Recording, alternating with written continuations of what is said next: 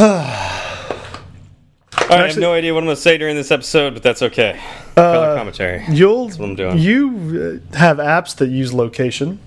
Nope.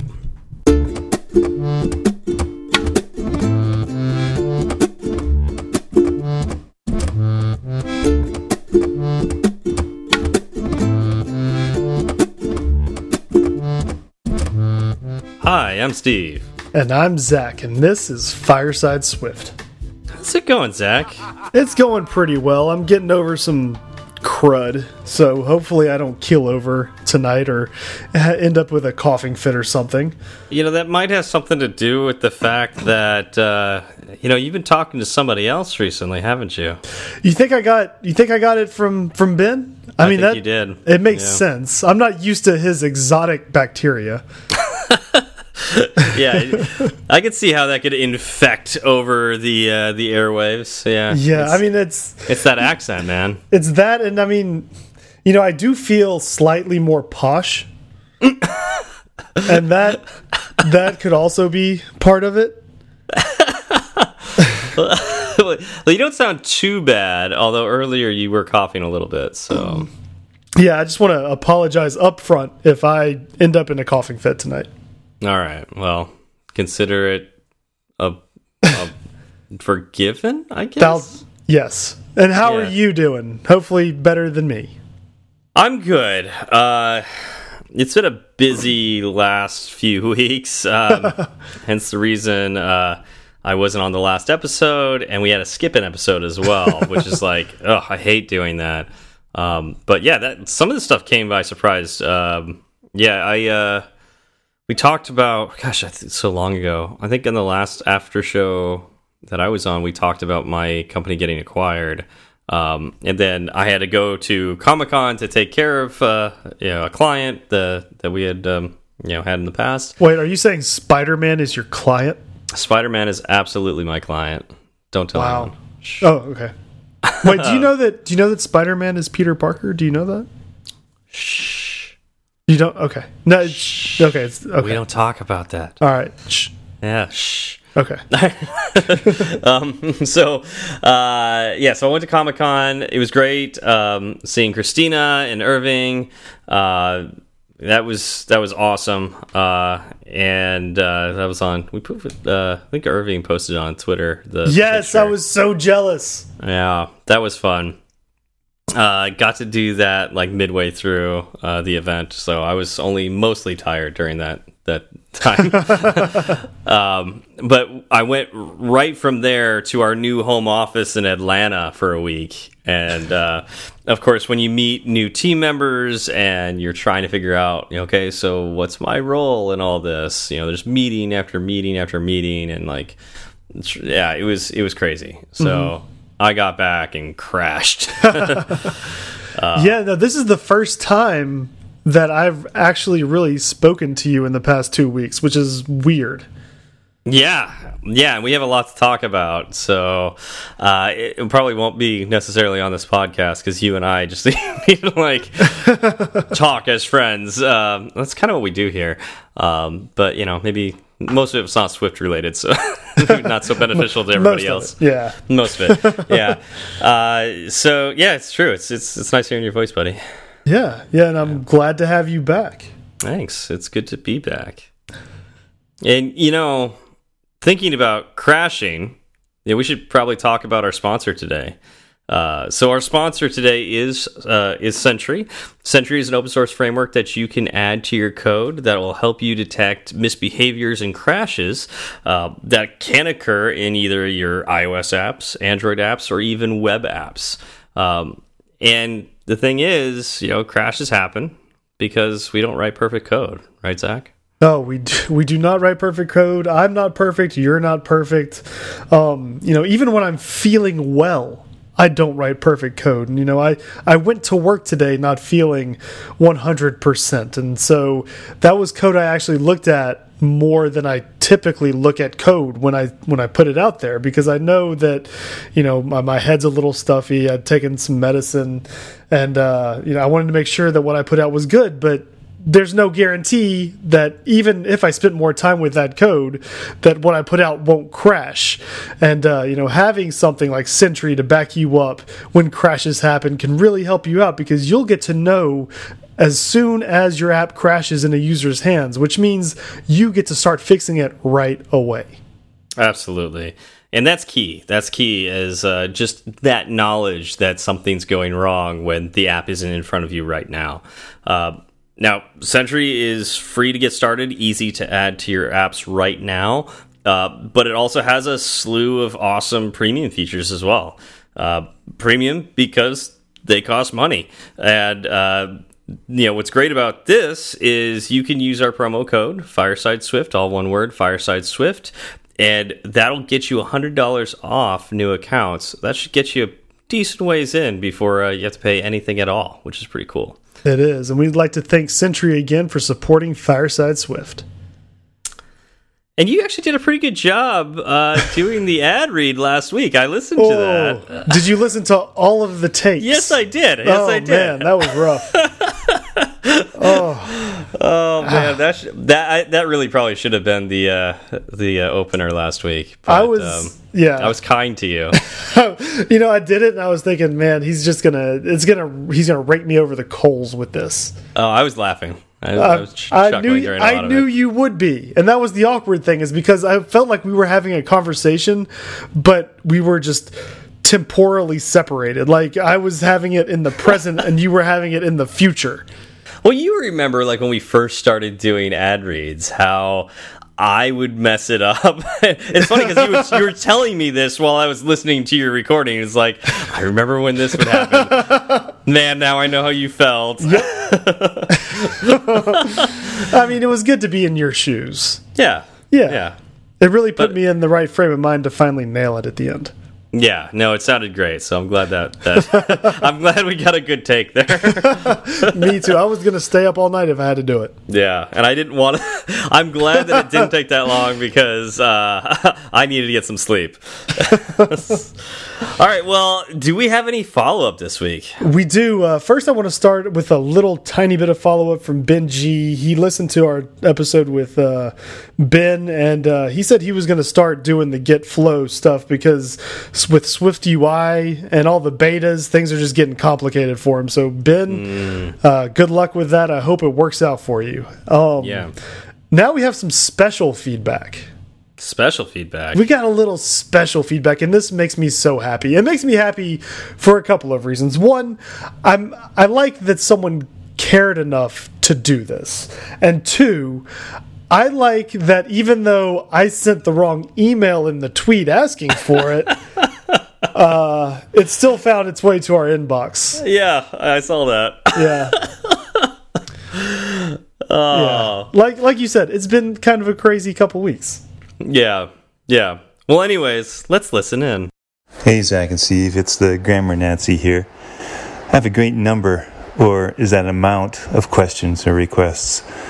But what I'd like you to talk about on the show is preparing existing apps for dark mode, what to be aware of, and how to go about doing it to make sure that your apps are ready for iOS 13. Anyways, oh, I mean anyway, because anyways with an S is also not proper English. Anyway, I'd have less to say using fewer words if I wasn't so picky. Just kidding. Love the show, no matter how you destroy the English language. All right. So, anyways, um, that was uh, that was Stewart Lynch. Um, the yeah. the amount of things he said was very interesting. He did. Uh, he's uh, well. You know what's what I liked about it was it was nice and compact, even though he got a a, a good dozen jabs in. I know, I know. It's like he it was scripted almost. It like was, yeah, it, I'm glad he didn't reduce it to a fewer number of things that we could have uh, said wrong or did wrong or done wrong. Really. Really, he's like the betterest at sending us audio feedback. Yeah, I think he can learn us real good. I agree. oh, and he's he's turned off the podcast. Yeah. Oh, he's not we lost him. Anymore. We lost him. Yeah. Is he gone? Is he on? Yeah. Is he really gone? We don't have to answer any questions now. Sweet, good. I, didn't, I, didn't, I don't have an answer for that one. well, okay, so preparing an app for dark mode is actually a very interesting topic, and um, it is one that we should definitely cover in the future. Right now, I just want to say that kind of uh, the big stumbling block that I have seen personally with preparing an app for dark mode is um, the app I work on professionally actually had its own light and dark mode before Apple introduced their system dark mode, right? Mm -hmm, mm -hmm. So, um, yeah, when Apple said that they were going to do that, we knew that we were a little, uh, a little screwed because there's no way that their system is going to play nice with our system, and yeah. um, basically we are having to overhaul the entire thing. And it's it's not only because of you know our dark mode versus their dark mode but it's also mm -hmm. because iOS 12 versus iOS 13 right like mm -hmm. we have to support iOS 12 at the same time support iOS 13 yep and uh, there's a lot of juggling that has to be done with that yeah that makes sense um, I, I, guess I've got a little bit of opinion on this of like how to be sure you're ready or at least get started. Um, I think that the number one thing you should do if you're if you have an app on the App Store and you're getting ready for iOS 13, the number one thing you should do is download Xcode Beta and run your app on iOS 13. do that. Start with that because. Um, I I almost want to say now more than for for this release more than any other release, um, your apps may have some impact with you know some these these changes have impact on your app, mm -hmm. um, and it's not just dark mode. I mean, put it in dark mode, see if that changes the look and feel of your app. especially to the degree that degree that people can't read things, uh, that would be really bad. Yeah, we did have some text disappear. Yeah, so just run it just to make sure. So that's step one. Step two is also make sure your app still works. so this was a, a big uh, surprise to me when. Um, so I put my iPad on iPad OS 13 uh, almost right away because I really wanted the the extra features there. And so I've been running that from the very beginning of the beta. And I put one of my apps on that on my iPad, and surprise, surprise, things didn't even work. And the app was running, but what I found out was some of the lifecycle methods are not getting called like they used to on view controllers. Um, and I, I don't know if this is in flux still because it's been a little while since I've uh, messed with it. I don't think so, though. I think this is by design. Uh, certain methods like i just really got to do some more research on this um, to make sure i'm giving everybody good information instead of uh, this is this vague hand waving but check it out. Uh, yeah because i think that's all you're going to get for a little while. Um, check it out because it sounds like uh, stuff like view did appear won't happen at certain cases where it used to happen in the past. And I was relying on that for one of my apps for triggering certain events, like when things were popping off the navigation controller and like the navigation stack. The view before would call view did appear, and now it doesn't, and that's a problem. yeah, if you were counting on view did appear to get called every time your view uh, appeared, like you, you know, it did in the past, that yeah. doesn't really happen anymore.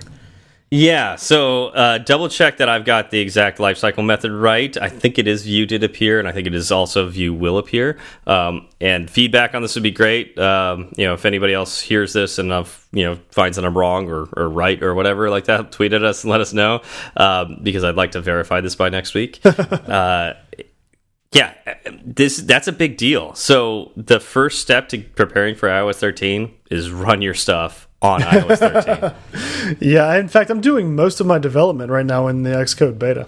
Nice. Yeah. Mm -hmm. On iOS 13 or on like iOS 13? 13? Nice. That's yep. that's the way to go, I think.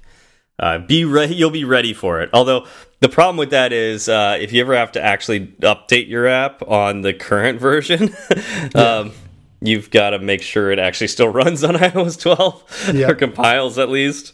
Oh well, you know I'm running Xcode 10.3 right next to Xcode Beta 5 or whatever was just There you released.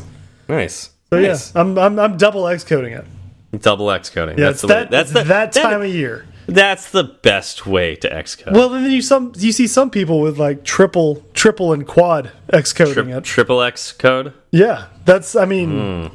That wasn't that that movie with Vin Diesel. I was gonna say Vin Diesel is. Yeah. Uh, that's how he codes. exactly. Ah, so Zach, Uh, so Steve, do you know where you are right now?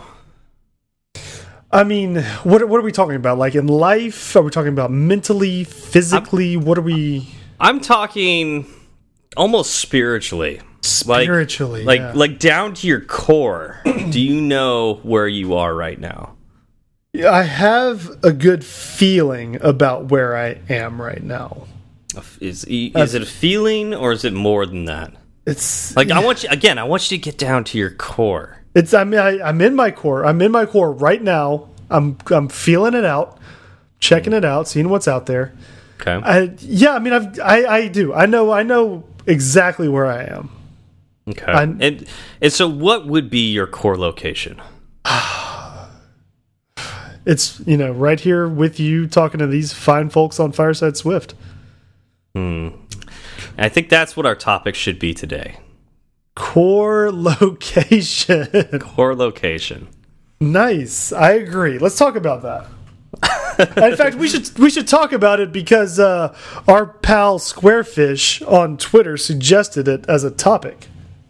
Do you think he really cared about where your core was right now I think he cares maybe more than anybody. so true All right, so Zach, what is core location besides where you are spiritually?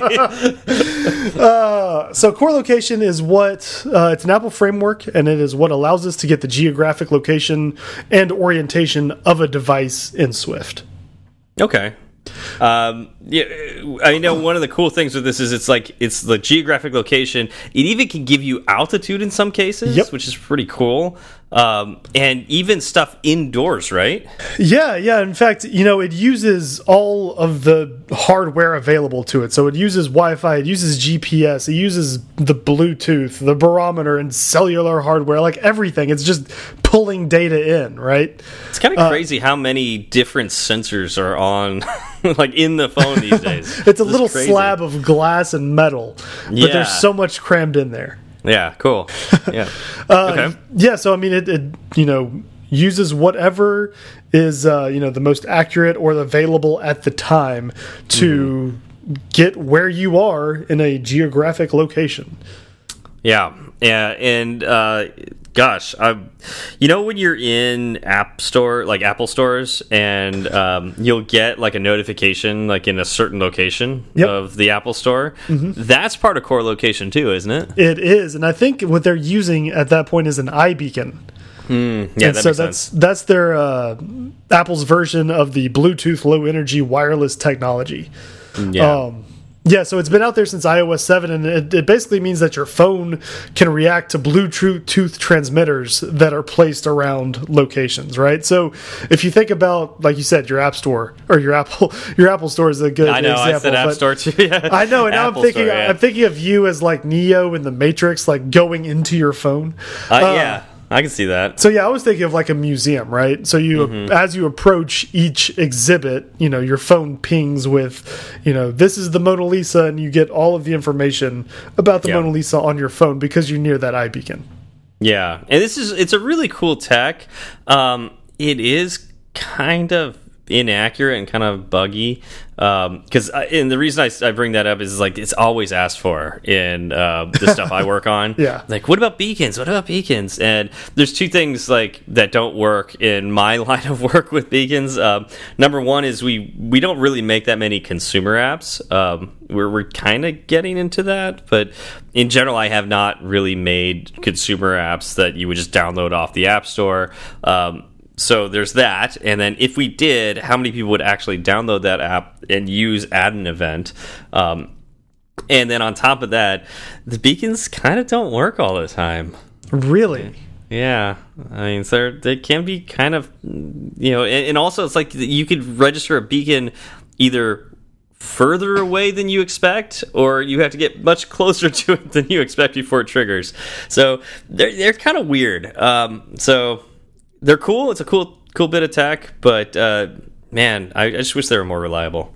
Do you think um, if they're able to up the reliability of the beacons, you would use it more, or you'd be more excited to use it? I don't know because I mean, so you I- I- you think overall functionality is just limited, even outside of the reliability issues?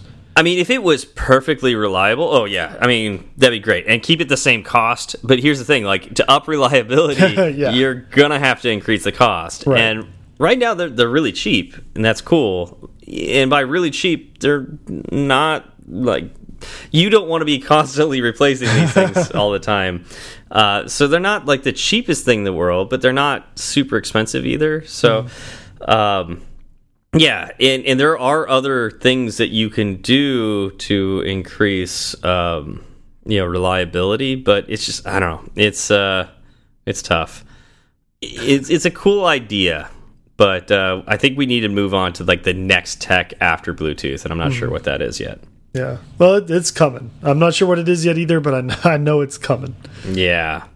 All right, so moving past that. Okay. Um how like what what are the steps needed to use core location so I can start you know doing anything with uh you know apps and figuring out where somebody is at any given point in time. Well, the first thing you need to do is obviously ask for permission. if you don't have permission from your user, you probably shouldn't be tracking their location. In fact, you, You mean- can't track their location if you don't have permission from the user.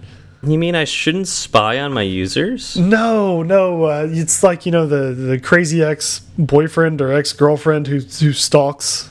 Yeah, The person that broke up with them, How am I supposed to uh, sell their private data to make lots of money? Well, that so the way I see it, you just keep everything that they enter into your app anyway, right?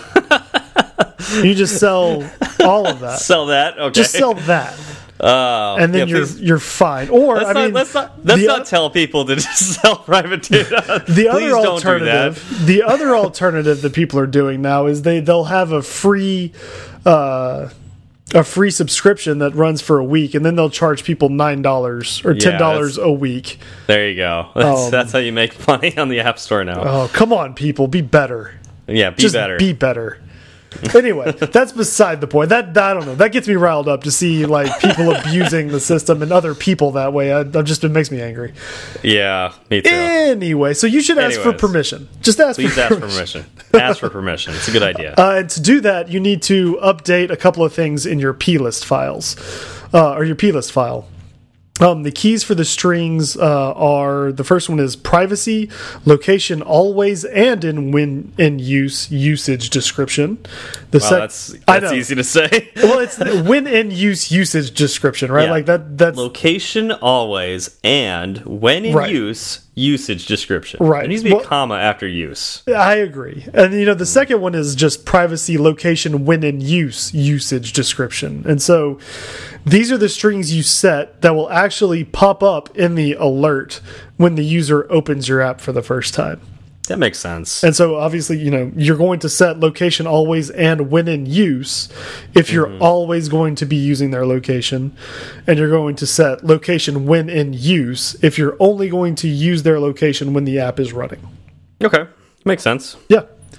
And so, yeah, set the strings, whatever those strings are, that's what will be shown to the user. So you want it to be, you know, something that makes sense, not like, I want to stalk you. Or I know where you are. Or just something honest. creepy like that. Yeah, exactly. Be Be, honest. honest. Say, you know, I'm using it because uh, if it's a navigation app, right? We Yeah. need your location to be able to, you know, see where you are and get you to your destination safely, Absolutely. right? Um, or find my friends. We need your location so we can tell your location to all of your other stalkers. Exactly. Exactly. Yeah. Best use of Find My Friends ever. All right. So after I've asked for permission, or at least put in the descriptions of how to ask for permission. Uh, what do I do next? So now you want to import the core location framework into your app delegate. Okay. And uh, when you do that, you can then create an instance of the CL location manager. Does it have to? Does it have to be the app delegate? You can do it outside of that, right? Uh, I think you can do it. Uh, yeah, I think you can do it anywhere, but mm -hmm. I mm-hmm. think it makes a lot of sense to put it in your app delegate because yeah. you need to make sure that it gets kicked off if you're mm. going to be you know if you're going to be using it all the time or that makes sense. Yeah. But so like where, wherever you're going to kick it off that's where you import core location and pretty much. create a cl location manager. Pretty much. And I, I mean i think the kind of de facto place for it is the app delegate. Um, that doesn't mean that's where you have to put it though. Yeah makes sense and the CL location manager, like you need that when the app starts up because it's what is used to start and stop the delivery of the location related events to your app. Mm -hmm. So, you know, if sense. if you had it like buried in a view controller, uh, you know, that doesn't show up when your app launches, you're not going to have a CL location manager to to actually start and stop those events. Yeah, I mean that makes sense, but like what if i only wanted to ask you know deal with location while they're using the app? So like let's say oh i'm trying to think. Like if i'm a delivery service or something like that only after they deliver like they um, ask for something to be delivered. That's when i care about their location. And i really respect my my customers uh, location privacy that i don't ask for it ahead of time. Only when that happens. Yeah. Yeah. I mean i, I can see that Mm. But you just want to make sure that you do it right. So yeah, the uh, the methods that you call to actually generate that alert are either request when in use authorization or request always authorization. And it's interesting. I wonder, was there any guidance in the documents now about um, request always authorization? Because I think Apple's kind of discouraging that now, right? I believe so. So yeah, that's you know the the only blurb they had in the docs about it was you know you just request permission to use location services whenever the app is running. Gotcha. And request when in use authorization will request to use request to use the location services while the app is actually in the foreground. Gotcha. Mm-hmm. Okay. Mm -hmm. Cool. All right, so now you've asked for permission. You need to make sure you get permission.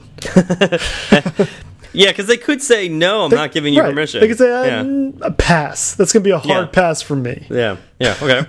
uh, and so you know, if you want to determine whether your app is authorized to use those location services, um, the CL Location Manager actually has a property called CL Authorization Status, and uh, this is a, an enum that is a bunch okay. of constants that indicate whether the app is authorized to use location services or not. It makes sense. Cool. All so right. That's, so I mean, it's pretty good so far, right? Yep. So I I uh, I asked for permission. I check to see if I got permission, and then I do what?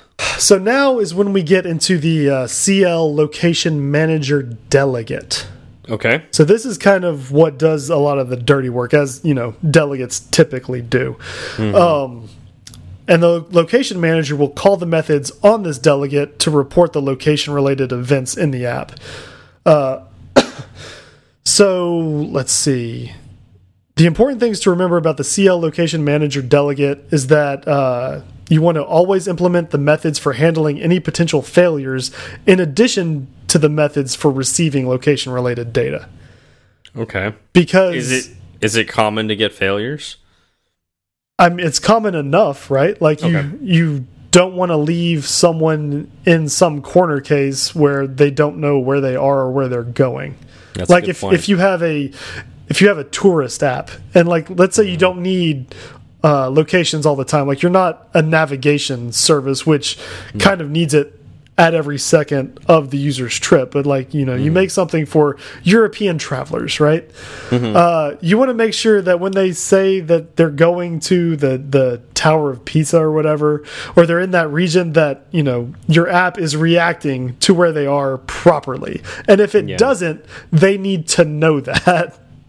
That makes sense. Um, I, I, so my one bit of experience doing this, uh, besides like tutorials back in the day, is it's actually the very first app I made money off of, which is kind of funny. Um, so I made an app for Doña Ana County in New Mexico. It was for uh, detecting illegal dump sites, and so uh, the government like it was a government contract, and it's kind of crazy that this is like the first app I made money off of. Um, I put in a proposal and I won the contract, and I wrote this app, and it went on the App Store. And you could, if you were in Doña Ana County, you could download this app. I mean, you could really download it anywhere, but it wouldn't work anywhere else. I put a uh, radius around it. Um, and if you saw an illegal dump site, uh, you can hit a button to take a picture of the dump site. But we were only allowing you to take a picture if we had a clear GPS signal.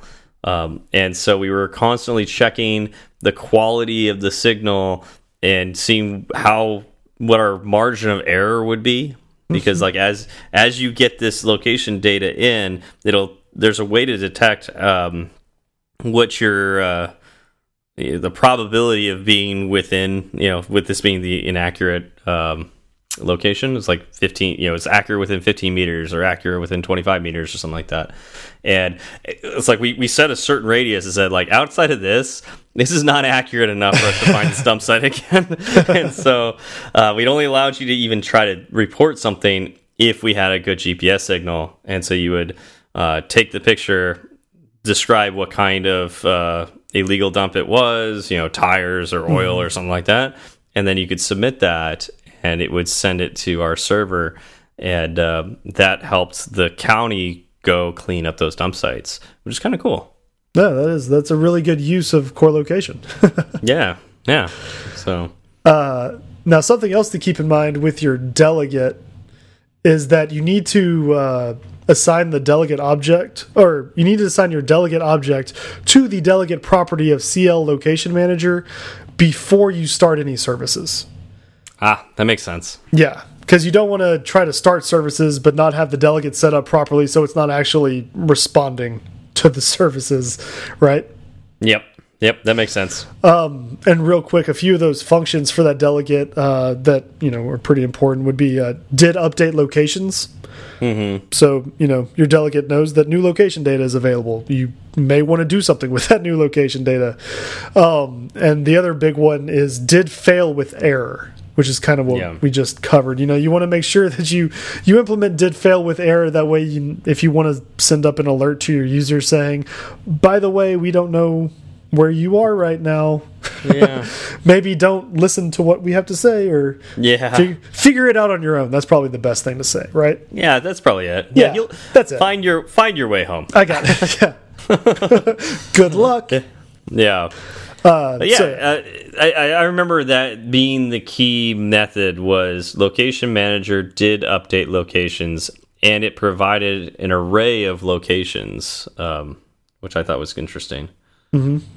Yeah, but uh, yeah, you can look through that, and uh, I think it's what the oh gosh, it's been a while since I looked at this. The the most recent data is on the top, uh, or is it just? Oh, I don't remember. I couldn't tell you. Okay. Yeah, Anyways, it's in the documentation. Yep. Look at that.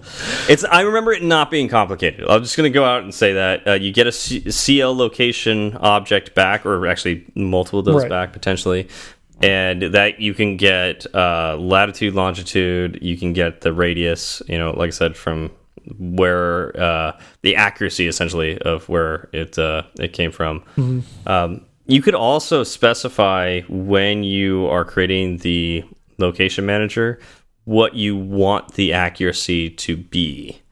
Like you want it to gear towards more accurate, you know, locations, uh, or or fail more often um, if it doesn't, if it can't get that accurate. Mm -hmm. um, because, and I, I, the reason I bring that up is if you just need general whereabouts, you can use the lowest accuracy possible and it'll use like Wi-Fi or the cell towers or something like that that is nearby, and it can kind of guesstimate where the app is at you know the object the devices at any given point in time. Mm -hmm. um, but it's not as accurate as like GPS, where it can get within like a five meter radius of where you actually are. Right. Right. Those are good things to keep in mind. Mm-hmm. especially because uh, you know there are three major ways to fetch your user's location. Like there's three Okay. there's three services essentially. Okay. Okay. Um, the first would be uh, the visits location service. And so this is kind of your power efficient way you get location data. Um, It's not kind of an all the time thing. You get it. You get a uh, location update when a user spends time in one place and then moves on. Okay. And so with each update, you get the location and the amount of time spent at that location, which could be a pretty interesting piece of data for you to work with. Yeah, that's interesting. I've never used that one. Yeah, so I mean, you know, you don't want to the docs the docs really don't want you to use this for uh, navigation or real-time activities, right? Because it's not it's not an all the time kind of thing. That kind of makes sense. Yeah. Um now this service requires uh always authorization Okay. because, you know, well, you know, you're not expecting the user to have your phone out all the time when they're visiting a location or on Yeah. an, and using your app, right? Yeah. That makes Um, sense. And so to start this service, you will call start monitoring visits. And then to stop the service, you call stop monitoring visits. Makes sense. Yeah. Uh, the second uh, service is the significant change location service. So this is power friendly is how the docs describe it. It's not it's not as easy on the battery as the visit service is, um, Okay. but it's not terrible either, right? Okay. So you need to track the user's location, but you don't need the updates all the time or the crazy precision that you have with GPS. Okay. So this is your your lower power alternative that you were just kind of talking about with the the cell towers and whatnot. Yeah. And you only get the user's location when there's a significant change to that location. Gotcha. Yeah. Okay. Um, cool. This service also needs always authorization. Yep. That makes sense. and then you start this service with start monitoring significant location changes and you stop it with big surprise stop monitoring significant location changes Now that's confusing. i know it's Yeah, it's apple's always out to get you aren't they yeah. I, I like that the the naming convention is pretty obvious there. right and naming is one of the hardest things to do yeah. I've, I've heard it said that you know the the three hardest or no the two hardest things to do in software development is uh it's naming cache invalidation and off by one errors yeah. Okay. I can see that. I can see that. Yep. Anyway, so the uh, the third service is the standard location service. So you know this is kind of analogous to your navigation Yep. type app. So this one is uh, it's highly configurable. It's a general purpose solution for getting the user's location in real time. Uh, but you're using power. Like, I mean, you probably know that, right? If you have a navigation app on your phone and you used it for a road trip, you know that you can kind of drain your battery pretty Oh, yeah. quickly Yeah. uh, in a, a five hour drive. Let's say it'll. Yep. You'll Yep. need to make sure you have a charger in the car. Yep. But the flip side is you get the most accurate and immediate location information. Yeah, yeah. I think this is what I used back in the day. Um, but um, I, I wasn't expecting people to leave it out for five hours while they're taking a single picture of a dump site, unless they really, really loved that dump you got to site. get all the angles. Yeah, yeah. it's like a model, you know, just like getting all the great shots. Oh yeah, that rusty can's looking great. Yeah, work it. Uh, so yeah, you you really only want to use this service when you absolutely need to, right? Yep. Um, Yep. Start you start getting the information by calling start updating location. You stop Yep. getting stop updating location. Okay. now the standard location service also has just a, a slew of other functions that can also be called that relate to it. Um a couple of them would be like request location. So you can you know actually go outside of the you know whatever the loop is that gives you the user's location you can actually specify like i want the location right now Gotcha. Just give me one time. What's the location right now? That's Yep. all I care about. Okay. um you can also pause the location update uh, automatically and you can allow background location updates uh, which is good because this is the only service that requires either in use or always authorization. Gotcha. So yeah, this is one that can actually be used in the background, which again is good because if I turn my navigation, uh, if I you know turn the screen off or do something with the app, I move to another app, but you know an hour later I need to know where I'm going. I want to make sure that it has my location mm -hmm. at that moment and it doesn't need yep. to update. Yep, I agree. Yeah, um, it also has a, a distance filter to it, so you can actually set a minimum distance that the device needs to move before uh, it'll report the location changed.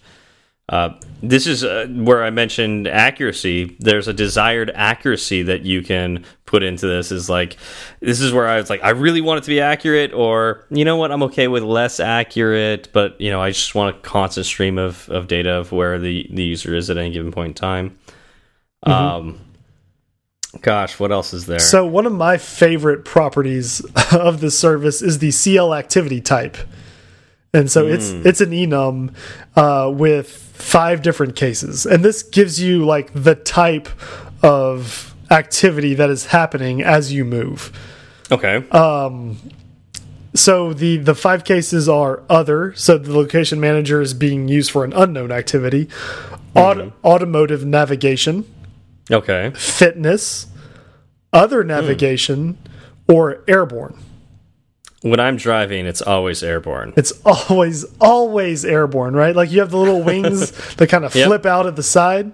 Yep. Yeah. Absolutely. So you, you you built your car specifically to screw up this type of programming, right? Oh yeah, my, none of my navigation systems work.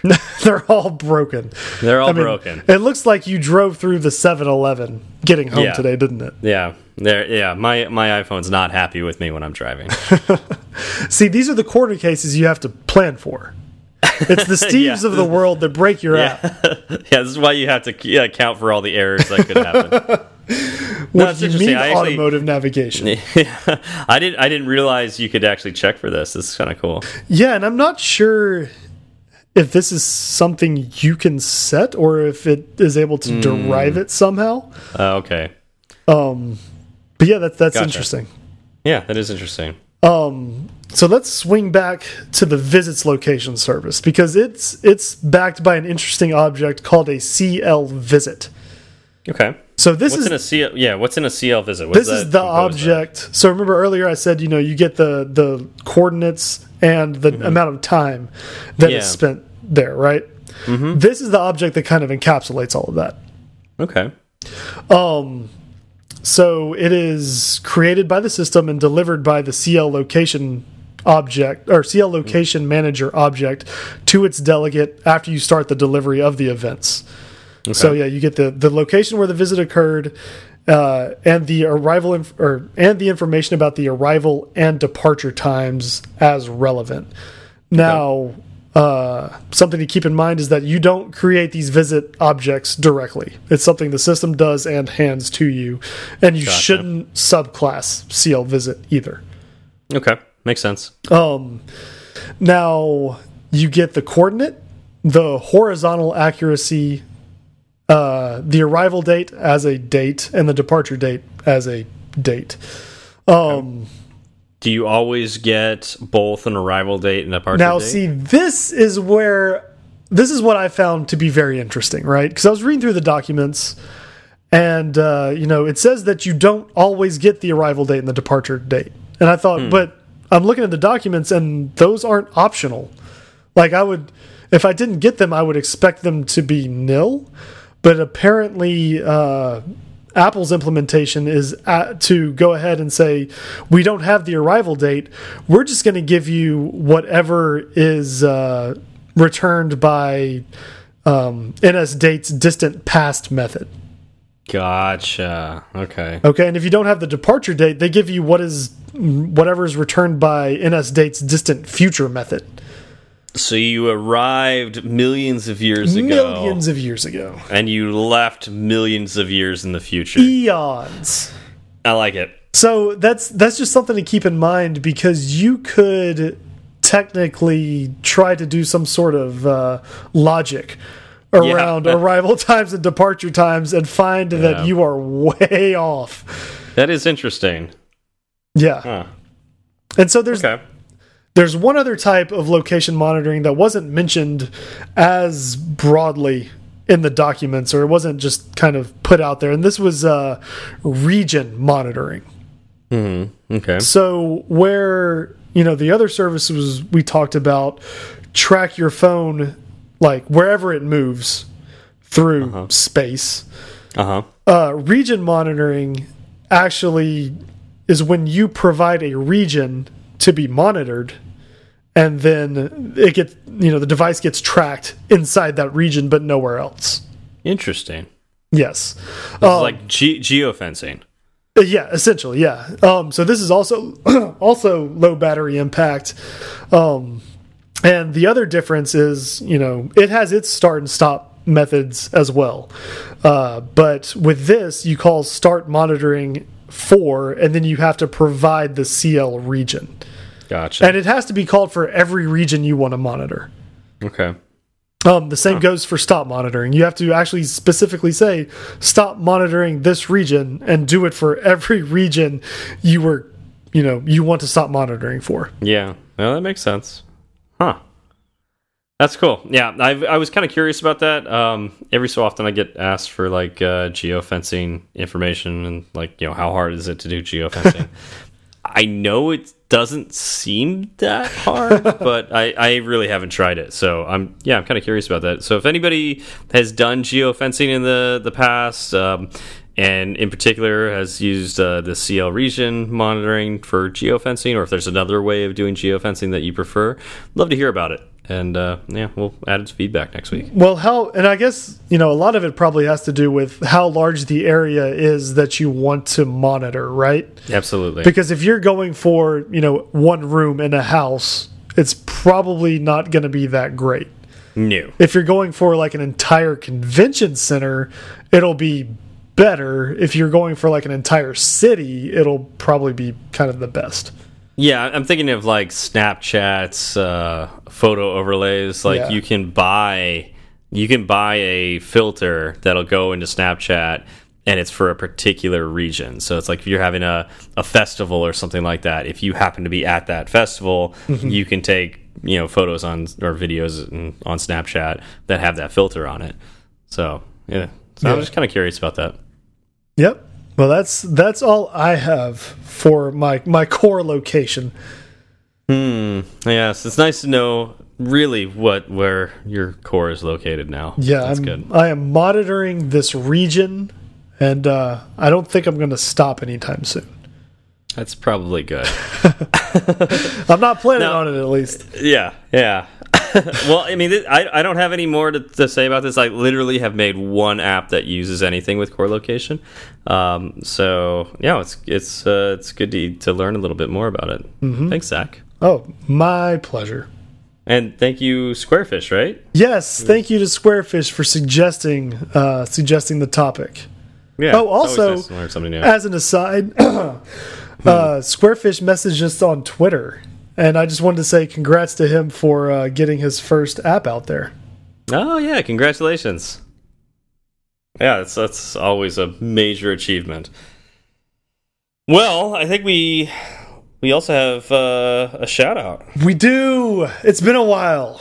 It has been We a little have- while, we although have a we're shout late. We're we're kind of late on this one because this one we got July twelfth.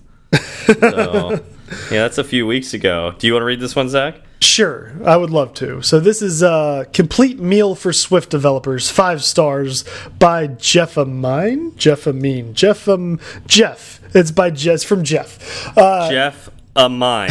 So this is not a mime, a mine. So Mine. like a, a Uh, shaft in the ground, like a mine shaft. oh, okay. Gold, gold can go. be found in it. there's there's apps in them Thar Hills or something. Mm-hmm. Uh, Yes. Anyway, Jeff goes on to say, This podcast has been so fun to listen to and provides such great content. I liken the content to a complete meal filled with appetizers, entrees, and desserts, all wrapped up into a digestible morsel of complex information. Did you know me hungry. we were a morsel of complex information? That's the first time I've ever been called that. Thank you. Yes, I've never been called that before. Digestible. Digestible. morsel. I mean, hmm. yeah. I guess that's better than indig. No, I don't want to be digestible. Do I? You, I mean, if you're going to be eaten, I think you do. You want to, you want to be considerate. I don't know. I kind of want to just pass right through and not get digested. Oh well, I'm I'm going to be digested and then become a part of whoever is eating me, and then slowly take over their consciousness. I was hungry and now I'm not anymore. you can keep going. All right. He goes on to say some of the frameworks I have yet to touch, and this gets me more excited to actually sit down and code in some of these. I'm also excited to know that Steve is in LA and hosts meetups. Looking forward to going and meeting Steve. Keep up the good work, guys. Well, uh, I got some bad news for you, buddy. Oh no! What happened? We're we're moving offices, so I'm gonna have to, at, at the very least, temporarily, potentially for a long time, not have meetups. So um, I'm gonna try to go to other meetups, but unfortunately, my hosting days are limited. Uh, limited to literally by the time this episode comes out, it will have been yesterday. Oh, so no. that'll be the last meetup. Yes, I'm sorry. Uh, yeah, we're we're going to a much smaller office, and I have no idea if I'll be able to do meetups again. So so Uh, sad. Well, hopefully you can work something out. Maybe you can do a, a one-on-one meetup with, with Yeah, our we'll do pal one on one meet- Yeah. yeah. Just just just hit me up, Jeff Amin, or Yeah. mine, Jeff Jeff Jeffa. Jeffa. Yeah, Maybe- just just hit me yeah. hit me up, and uh, we'll figure it out. Yep. All right. So I wanted to give a personal shout out to the Model View Conversation podcast with Ben Gohlke and Brian Gates. Uh, I came across this podcast a little while ago, and I have absolutely loved it. So they're not Swift uh, Swift specific, although Ben is an instructor um, at the Iron Yard covering Swift, and uh, so he has a lot of Swift knowledge and does talk about it. This is kind of a uh, a broader um, conversation about you know the development life. And then i found it to be really really interesting. And i know that if you're listening to this podcast that you'll probably get a lot out of listening to model view conversation as well. So go check it out if that sounds like something you'd be interested in. Yeah, it sounds pretty great. It's always nice to hear about new podcasts out there. yeah they're uh, they're 20 podcasts in and i actually spoke with ben the other day on twitter and he said they uh, they had a bit of a hiatus and they're coming back. They just recorded their 21st There you go. Keep it up, guys. Yep. that's awesome. Uh, it, podcasting is actually very hard It is. It's, my goodness. It's harder Yeah. than I expected when I first tried to rope Steve into doing this. It's harder and easier. Uh, it's definitely a lot of work. And I remember before we started thinking it would be too much work. And that's where I was wrong. It's a lot of work and sometimes more work than what I was expecting. but on the other hand, it's easy to do because you know, it's just easy to talk to you, Zach. So, Well, yeah. thank you. It's it's you know I find it easy to talk to you as well. If if it weren't, we probably wouldn't have made it 92 episodes. Also, hey, wait, when did we release our first one? Are we are we coming up on two years? I think we're coming on two years very soon. Yeah. Um, it was in September, right? Or was it August? It was August. I think it okay, was. well, we'll have, to, we'll have to look that up and maybe celebrate. Yeah, for sure. Yeah. Um, also, if anybody else wants to uh, send us audio feedback, feel free. That was kind of fun to do. Um, Yeah. And it's actually really nice hearing from y'all. Absolutely. All right. Well, I think that's uh, that's it for both of us. Uh, thank you all for coming out, and we'll see you next week. Y'all have a good one. It's such a good feeling to be at the end. A happy feeling that there may have been a mistake or two. So we'd like to hear from you. Twitter's great, Breaker might beat it. Email's fine, but we rarely read it. But we love five star reviews, and we promise to mention you. So get a pen and write this down. Just kidding, who's got pens around? Still, they'd love to hear from you. Steve Berard and Zach Felgu. Tweet at Zach and have some fun. At TFALG, or you do one. At TFALG, or you do one. He'll write back when his work is done. Tweet at Steve and you will see clever use of the emoji at SWB. Fireside Swift has its own handle, so you can burn three sides of the candle at Fireside underscore Swift. At Fireside underscore Swift. And if your message is a little too long, there's firesideswift at gmail.com and firesideswift.com. Firesideswift.com.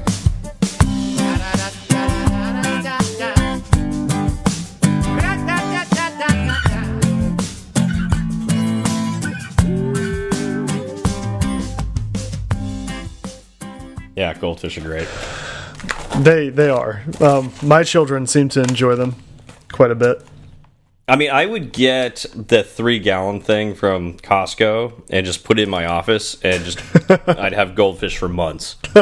Months. I I applaud your restraint, sir. uh, yeah, I don't think a three gallon container lasts last months around uh, my family. Now, see, I don't know if it were just me, maybe months, but uh, when Yeah. I've got you know the two two girls that can eat solid food, eating solid food, they love their goldfish. Well, here's the thing: like when it's just you, because like when it was in my office, it was just me. Um, I'd get about halfway through, and then I'd get tired of them for, for a while, so I would stop eating them, and then like a month or so later, it's like, oh yeah, I've got goldfish, and I would eat them again, eat them for like a week, maybe get like you know another quarter of the way down or something like that. Then I'd get kind of tired of them. That's basically how my goldfish you know, consumption would go uh, until I'd finish the batch. Yeah, um, my girls will eat it until they hit the bottom of the container. You know what's really great? Um, putting goldfish in SpaghettiOs. It's amazing. it's one of the best things, best things ever because like it adds crunch to the SpaghettiOs. It's the right flavor. It, it's it, they complement each other. Oh, it's amazing. I'm just Do that. wondering at what point where where were you at in life when you saw a bowl of spaghettios and you thought, you know what this needs? I, I think I need to just throw a little uh, some goldfish in there. It. I mean, I was at a very young point in my life, and so from 32. then from then But- on, I did first it. of all, don't don't act like you didn't eat this- like this that in like college. I was, no, I no. Here's what I'm saying. Like I learned it at five, and I've been doing it ever since because it's amazing. Oh, and then you, your palate just refined, and that's you were eating the uh, Parmesan flavors Mm-hmm. in college. Is that what it was? Actually, no. It, my my palate got far worse in college. I was eating ramen, straight straight the the toppest of ramens. Um, and then I, I- did it did refine just a little bit outside of college, where I found out that if you put an egg in ramen at the right time, it's delicious. You put it in a little too early, it just sort of I don't know, it just like adds milkiness. yeah, but yeah. So if you put it at the right time, it's delicious. But so I got a little bit fancy with my ramen for just a tiny little bit. um, but yeah, the the adding goldfish to spaghettios has been a staple of mine since I was a child. How many bowls of of goldfish laden spaghettios do you think you've eaten in your life? Hundreds. Hundreds, hundreds. Yeah, That's impressive. That's. spaghettios. I mean- goldfish are delicious. I'm trying to think. I uh, I don't I don't really add anything to my spaghettios. I guess I'm I'm just a kind of uh, straight spaghettio kind of eater. May I need to was try this time- goldfish Yeah. concoction. You should a you really should. And let me ask you this: When was the last time you had spaghettios? It's been a while. It's been. I mean, again, it was probably college. Months? It was probably college. I'm.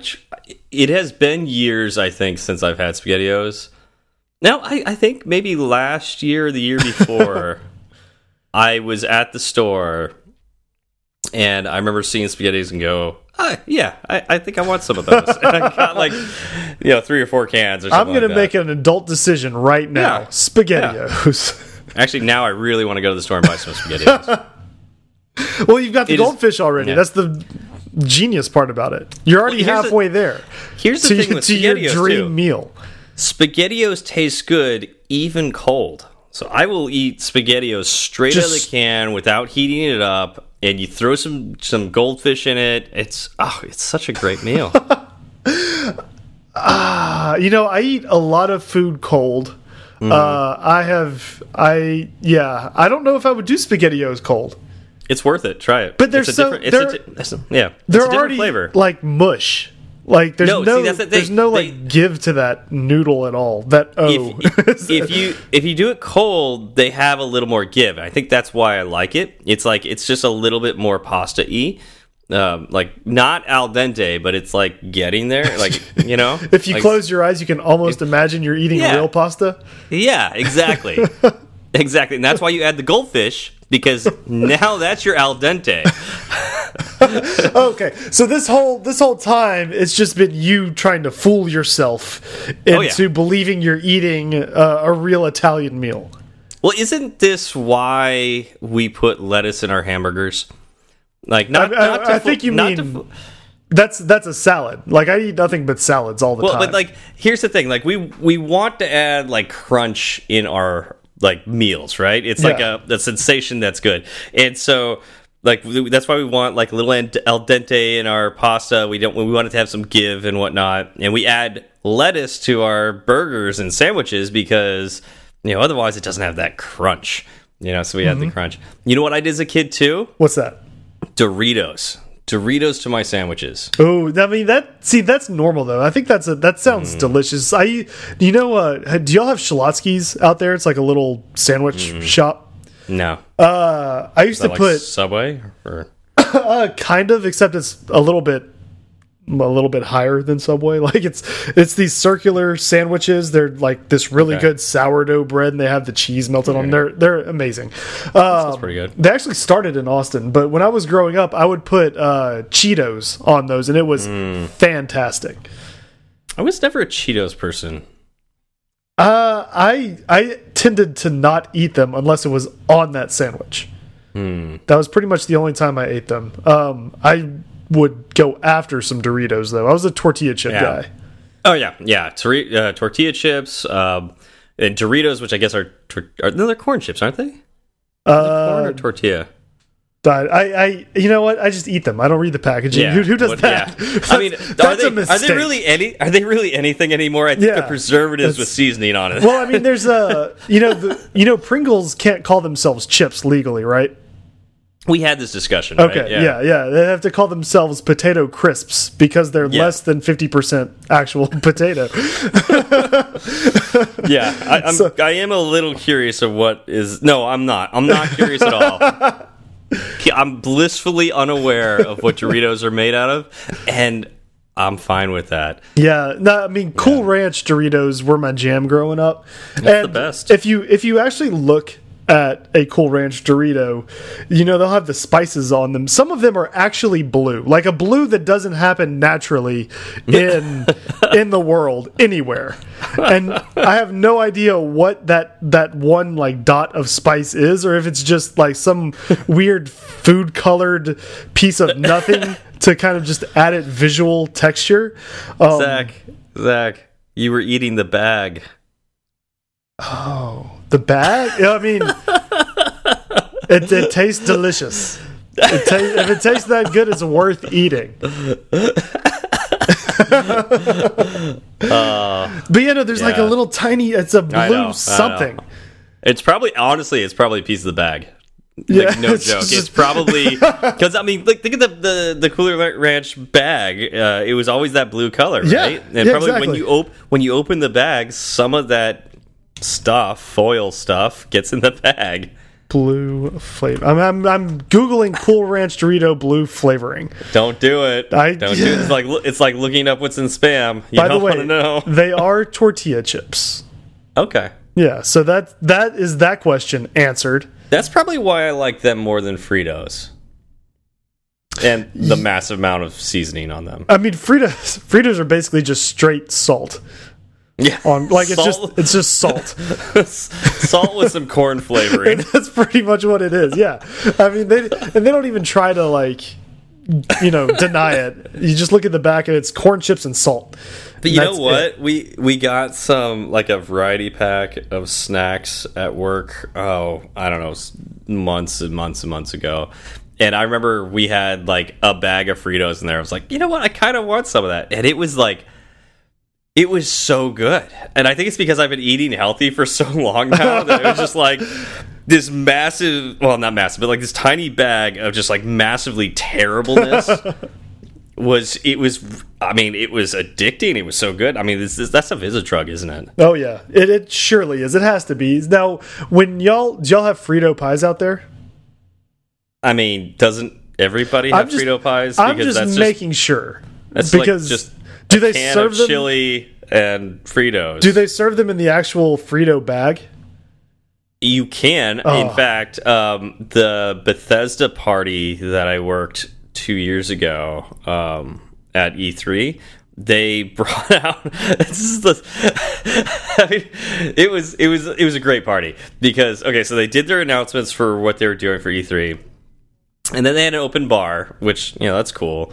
Um, but they brought out like buffets of like, I guess what they thought gamer food was and it was nothing but Frito pies and oh man, it was oh it was just like the grossest stuff. Like Pop Tarts, I think were out there. Wait, how did they do Frito pies? Because you can't have a Frito pie just sit there for more than like 30 seconds, or else it just were- turns to like a mean, it was- a mushy amalgam. It, I mean, yes, and it was like under a heat lamp. Oh. and um, they brought out uh, corn dogs, and I mean, this is like Corn dogs. nice. Like I mean, this is like really. It was kind of a nice party. Like I said, open bar, and yet like it had all this like crazy junk food. that being said, um, that was the same year I worked at the uh, Fortnite party, and they did something similar, but I think a slightly higher class, and I do mean slightly. They they were giving away In and Out Burger the entire night. Oh, So- wow. So, Now, I that would- was actually pretty nice. I would take an In and Out burger over a Frito pie that'd been under a heat lamp. Oh yeah, yeah. But like by the time like those of us that were working uh, finally got to get any of it, it had been sitting for a while. I was still really hungry and I ate it. but- Mm. yeah. I mean, it's it's still food at the end of the day, kind of, Is it? mostly. I mean, it's edible. I mean, it's it's better than Whataburger. There are well. you know what? You know what? Whataburger Whataburger was bought by some uh, firm up in Chicago, so there's no telling what it's going to be like next time I walk in there. So it might improve. Bunch of Yankees messing with my Whataburger. Come on now. Uh, yeah, wasn't there like a whole campaign to buy Whataburger back? Uh, there was. You don't you don't mess with the Texans Whataburger. Come on. Who? There was some famous person that was starting to get behind that. It's like somebody in Texas, like uh, oh, that like, one like J, that one famous person. the one like famous guy. Was it JJ Watt? He's, It might have been JJ Watt. Yeah, yeah. He's the. I mean, there's the you know uh, James Harden, but he doesn't. I don't think he cares about the people. Um, Matthew McConaughey. He's he's, he's from a, Texas. He's he's I in thought he a- I thought he was like a Boston guy. Um, he's a big Texan. Uh, let's see. Who else? Beyonce's is from Houston. Does that count? From she's not. He's not a Houston now. she's like a Hollywood person now. I'm just throwing things out there. yeah. No, I'm thinking people like are actually like live in Texas, Texas, and care about Texas. Adrian Peterson probably. You know, maybe. Yeah, there you go. yeah.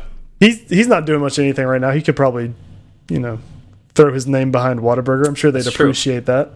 I read an article he was broke now. He is. That's what I was. That's kind of the joke. Yeah. Oh. he he needs something to do. Maybe generate some uh-huh. cash. Mark Cuban. Yeah. Mark Cuban, maybe he was one of the ones that was talking about bringing. It sounds you know, like a very back. Mark Cuban That- thing to yeah, do. I'll bet you it was Cuban. I'll bet you it was Mark Cuban.